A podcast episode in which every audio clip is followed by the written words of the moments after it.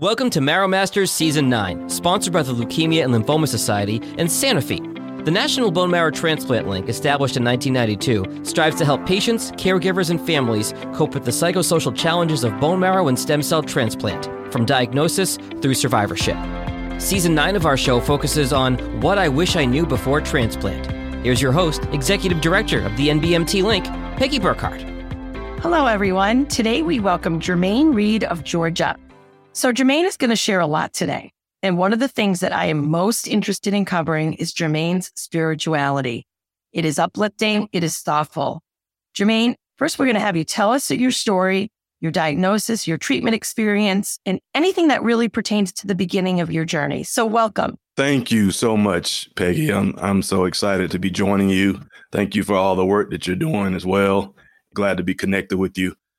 Well, I'm going to start by saying in late 2009, uh, before I knew that I was uh, encountering AML leukemia, I was playing in a parents versus teachers basketball game at my son's school. And, uh, you know, I played basketball majority of my life. And during the time of playing in this game, I couldn't run up and down the court. And that was a problem. I was like, look, man, I know I'm not in that bad of shape, but I checked myself out of the game and I just took a breather, drunk some water, and thought, oh, I'll go back in. Tried it again and I couldn't, I just couldn't do it. I felt extreme fatigue. Okay. And um, I was having some headaches, like some migraines, and I was never one to have migraine headaches.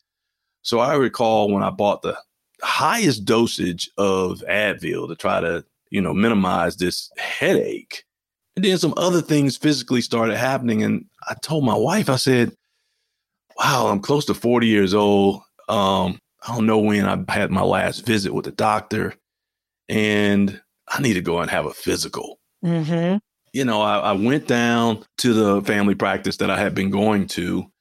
They said that they couldn't see me for like two weeks.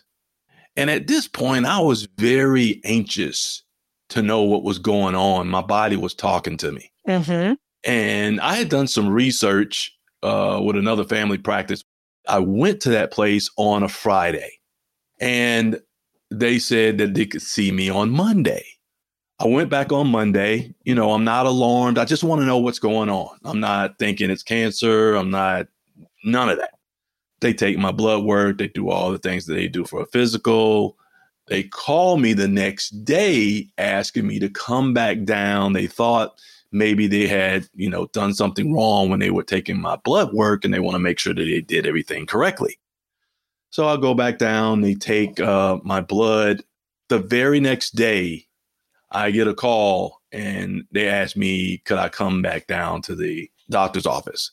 So I go down and I'm still not alarmed until they said, look, Mr. Reid, your blood work came back abnormal. Uh, your platelets are very low and your white cell blood count is very high. Mm-hmm. And um, we believe that you might have lymphoma or leukemia. And you need to report to the bone marrow transplant unit immediately. Wow. Now I'm a little bit alarmed, but listen to what I'm about to say.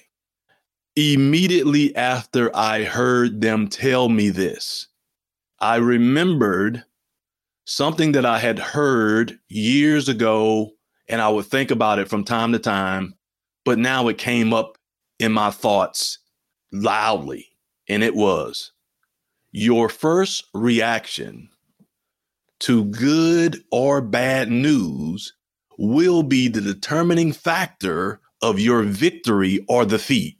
Huh. So after hearing that, Peggy, I said, there is no way that I'm about to die. I don't care what this is.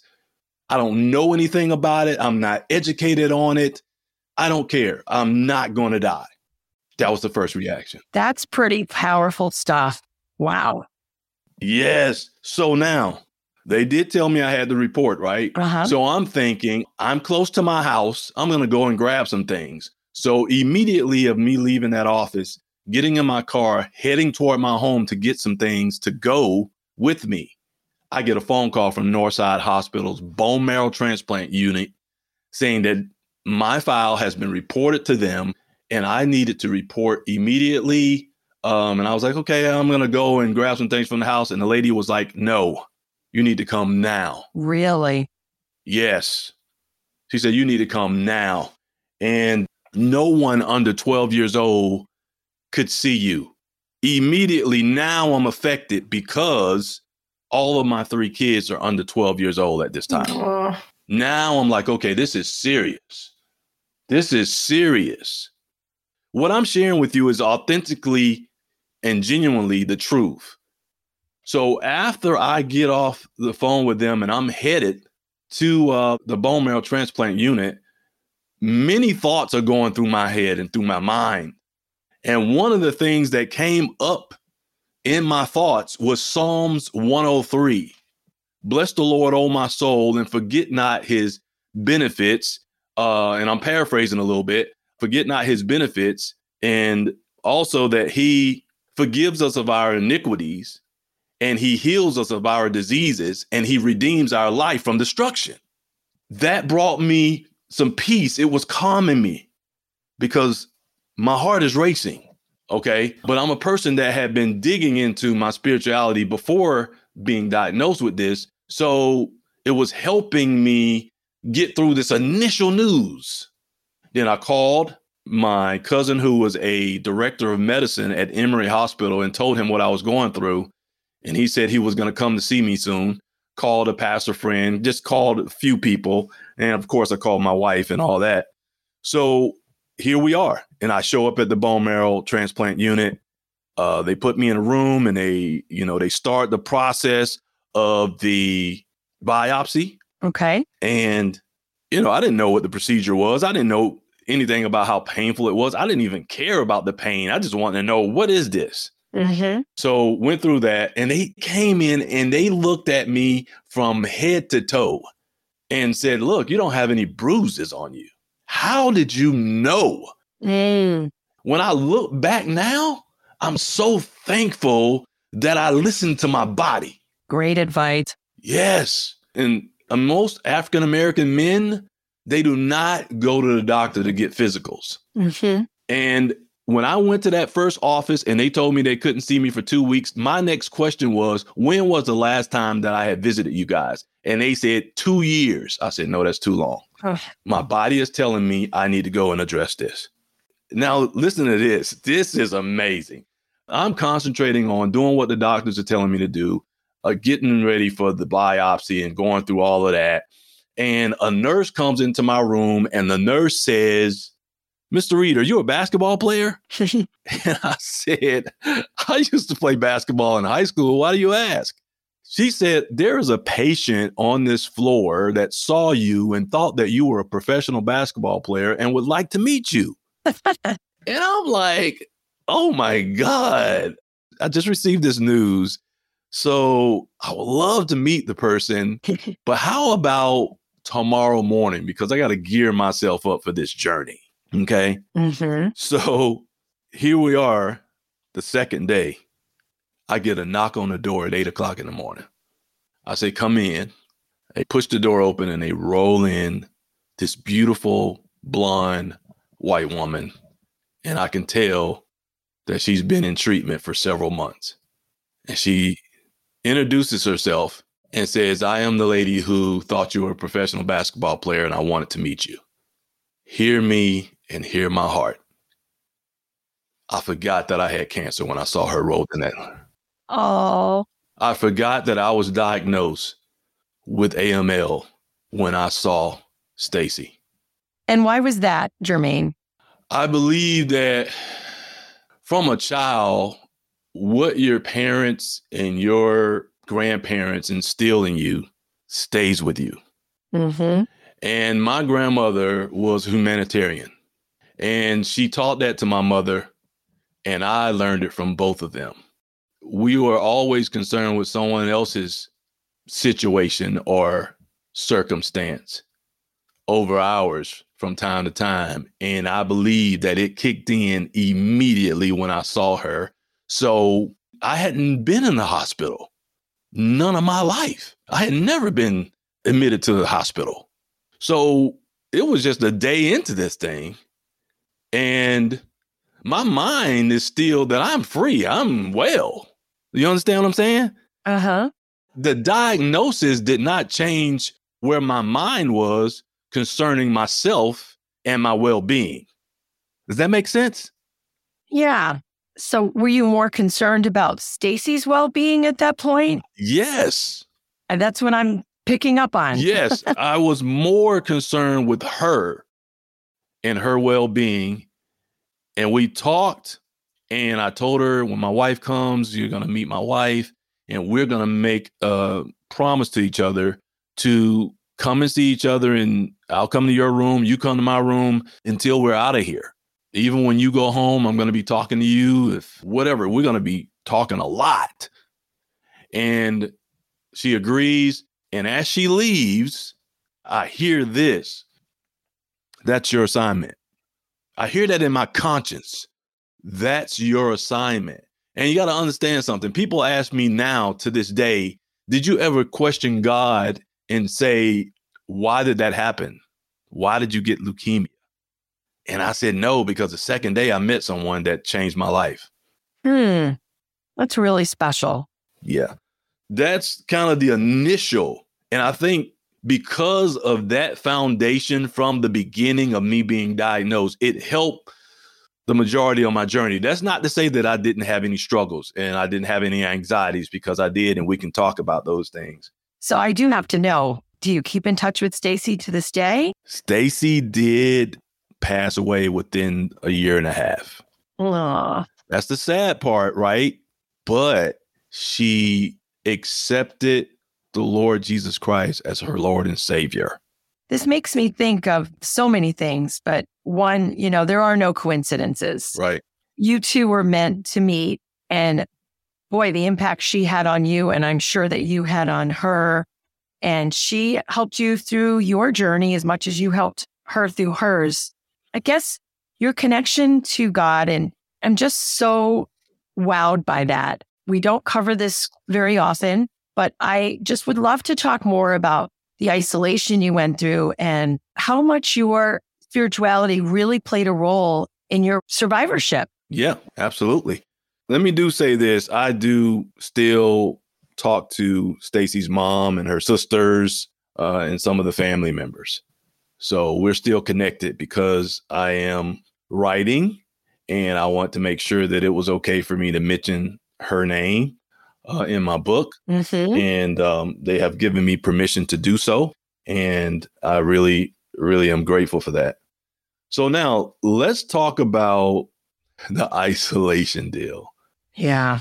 I'll tell you, my job called me and informed me not to sign up for long term disability. They were going to pay me my full salary and take my last six months' commissions from the sales that I had sold and pay me that average every month. Wow. Now, let me tell you, my wife and I had a meeting with the doctor.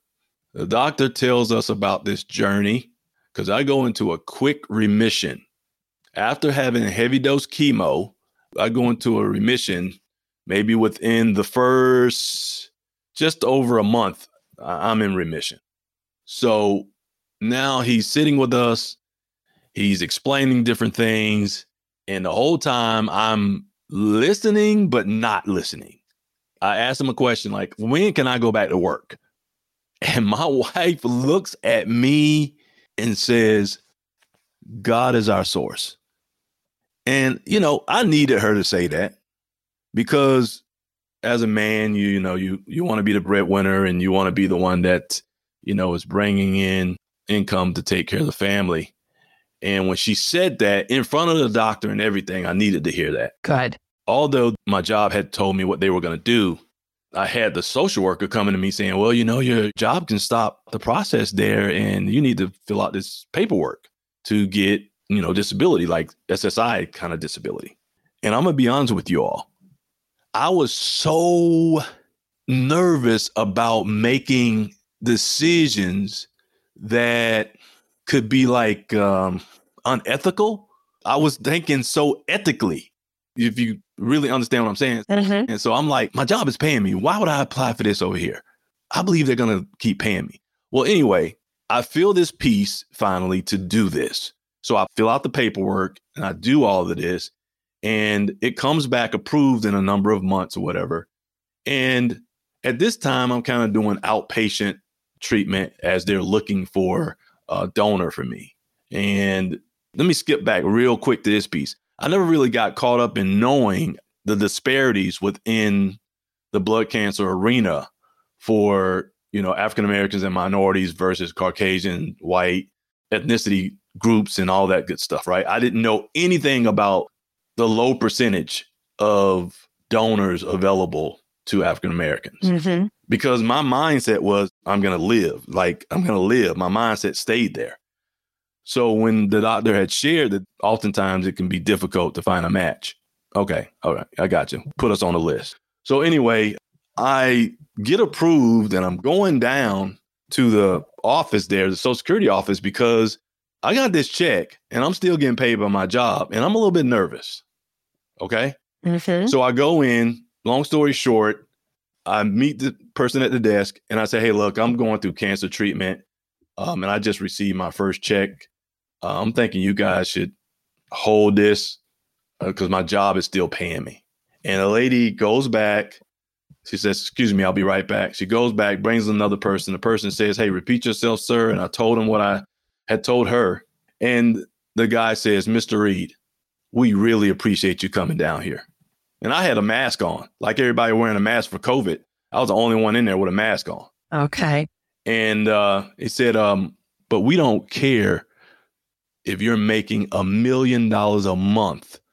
You're entitled to this check. I know what entitlement means. Mm-hmm.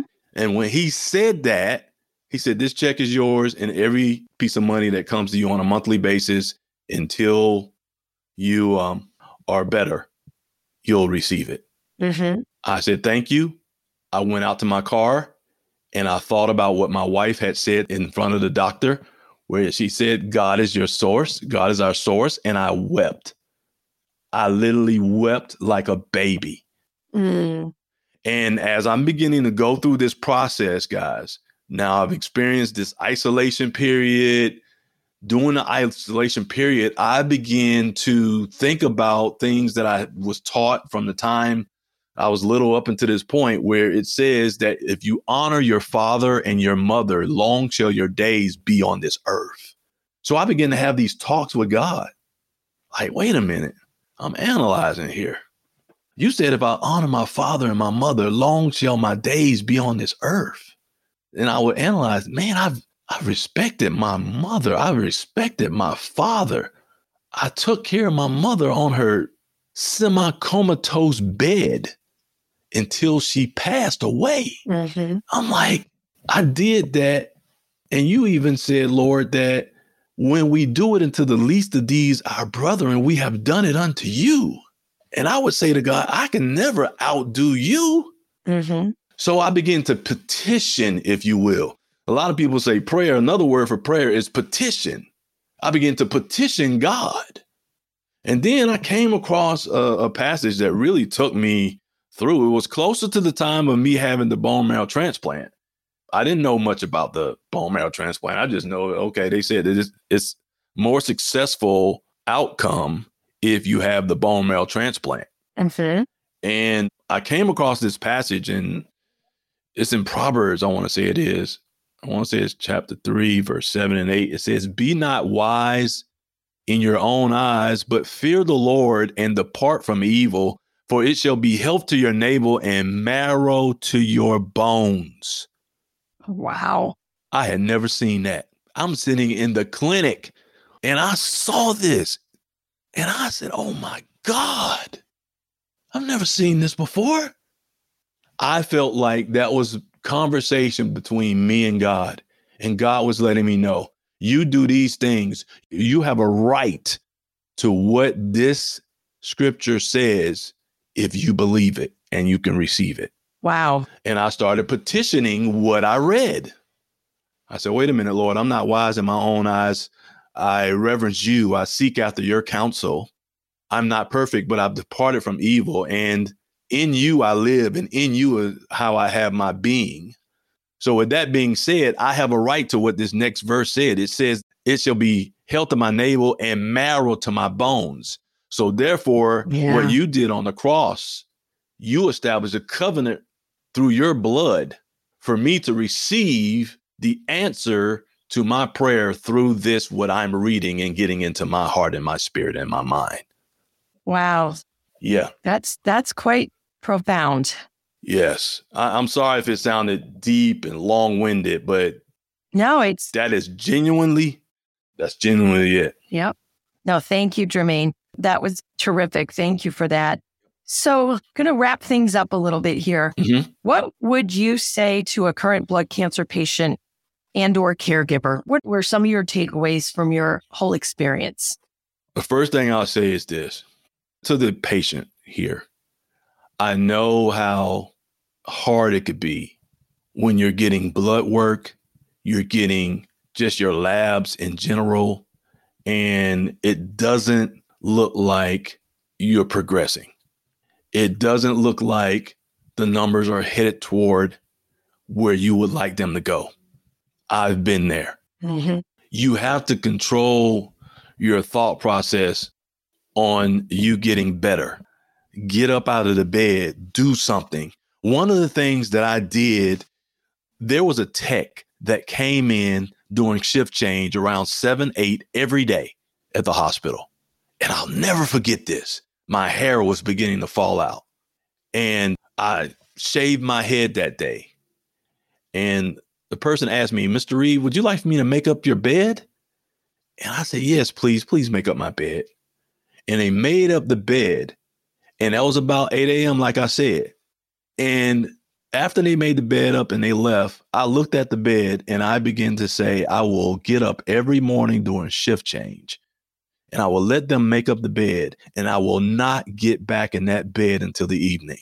So I would say to you, get up out of the bed, move Mm-hmm. in the space that you have, use that space to move around, do something, do something productive, okay, every day, because it's going to require patience in this process. And I recall when that lab work was coming or that nurse was coming to take my labs every day, and I had to wait to see what the results were. I recall coming across a passage in the book of James that says, Let patience have her perfect work so that you may be perfect and entire, wanting nothing. I started meditating on that every day. So it prepared me every day in my thought process to say, Let patience. I began to speak to myself, let Mhm. patience have her perfect work. And I began over time now. I'm not saying Rome wasn't built in a day, you know that. I started seeing slow progressions. Oh my God, I saw, oh, that number went up. Oh, that number went up. Oh, that patience. I begin to get excited about it. So I'll say that same thing to the caregiver. Be careful who you listen to before you go and visit that patient, that loved one of yours, because they need your support. They need your head up high. They need you speaking positive. They need you speaking encouragement. They need you to make them laugh because laughter is good like medicine. So true. I get really excited about this stuff. So I'm gonna I'm gonna hand it back over to Peggy real quick. That is just so great. And we, we hear that again and again, Jermaine. And I, I'm so thankful to you for driving that message home. And I really like the part about the caregiver because we know that well meaning people can say some pretty uh, callous, uh, silly things that can get inside someone's head. So I, I love putting that on the caregiver to filter through that and move forward with their loved one in such a positive way. That is terrific advice. Wow, this has just been really great. Let's wrap it up with how is life today? You've got a book. We can put information about the book in the show notes. Yep. And how are you today?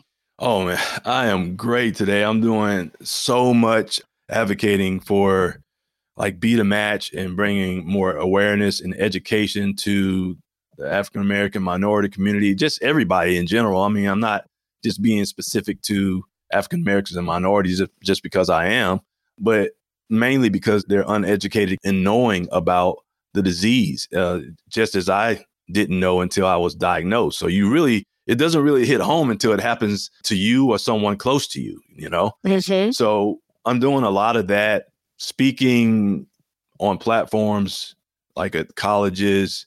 Oh, great. Yeah, that's opening back up since COVID. Um, I just spoke for Northside Hospital Cancer Institute bone marrow transplant survivors reunion uh, last month, and it was the most phenomenal time that I've ever had speaking. When you get a standing ovation from the doctors that treated you. So, uh, yeah, that is very true. Yep, yep, yep. So you're giving back every way you can. And you know what? Don't minimize the importance of that education across every ethnicity is so, so important. And right. we will include information about Be the Match in the show notes, uh, DKMS. Yep. So people can, you know, learn more about that. And, you know, now that COVID is hopefully over, you know, getting on those campuses and getting those swab kits out yes. there, that is such an important step to finding matches. Absolutely. And the book will be coming out in 2023. I titled the book The Assignment. Really? Yeah. The assignment, a leukemia story. And it's coming from meeting Stacy and, and knowing that assignment. Uh, you know, like I said, when she rolled out of my room that day, what I heard in my conscience was, that's your assignment. Mm. I was sharing that story with someone when they asked me, did I ever ask God why?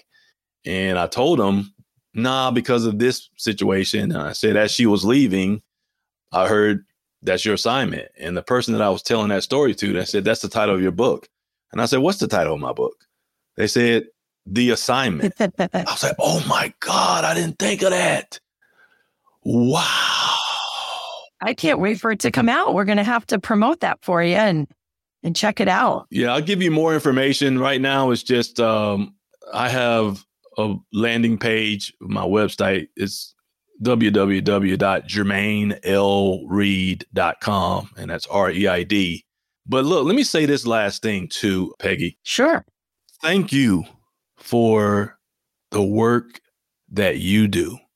Thank you, John, for the work that you both do. And I said this to someone that was interviewing me uh, last month. I don't really think you understand the significance of your assignment and what you've been doing over the years. You probably get a glimpse of it. But I just really want to say that. Really appreciate what you're doing. Keep doing what you're doing. Don't let anything stop you. And um, it's a blessing to meet individuals like you all. Well, Jermaine, you just made my day. That is uh, so, so appreciated. We love what we do, and we're so lucky to do this work.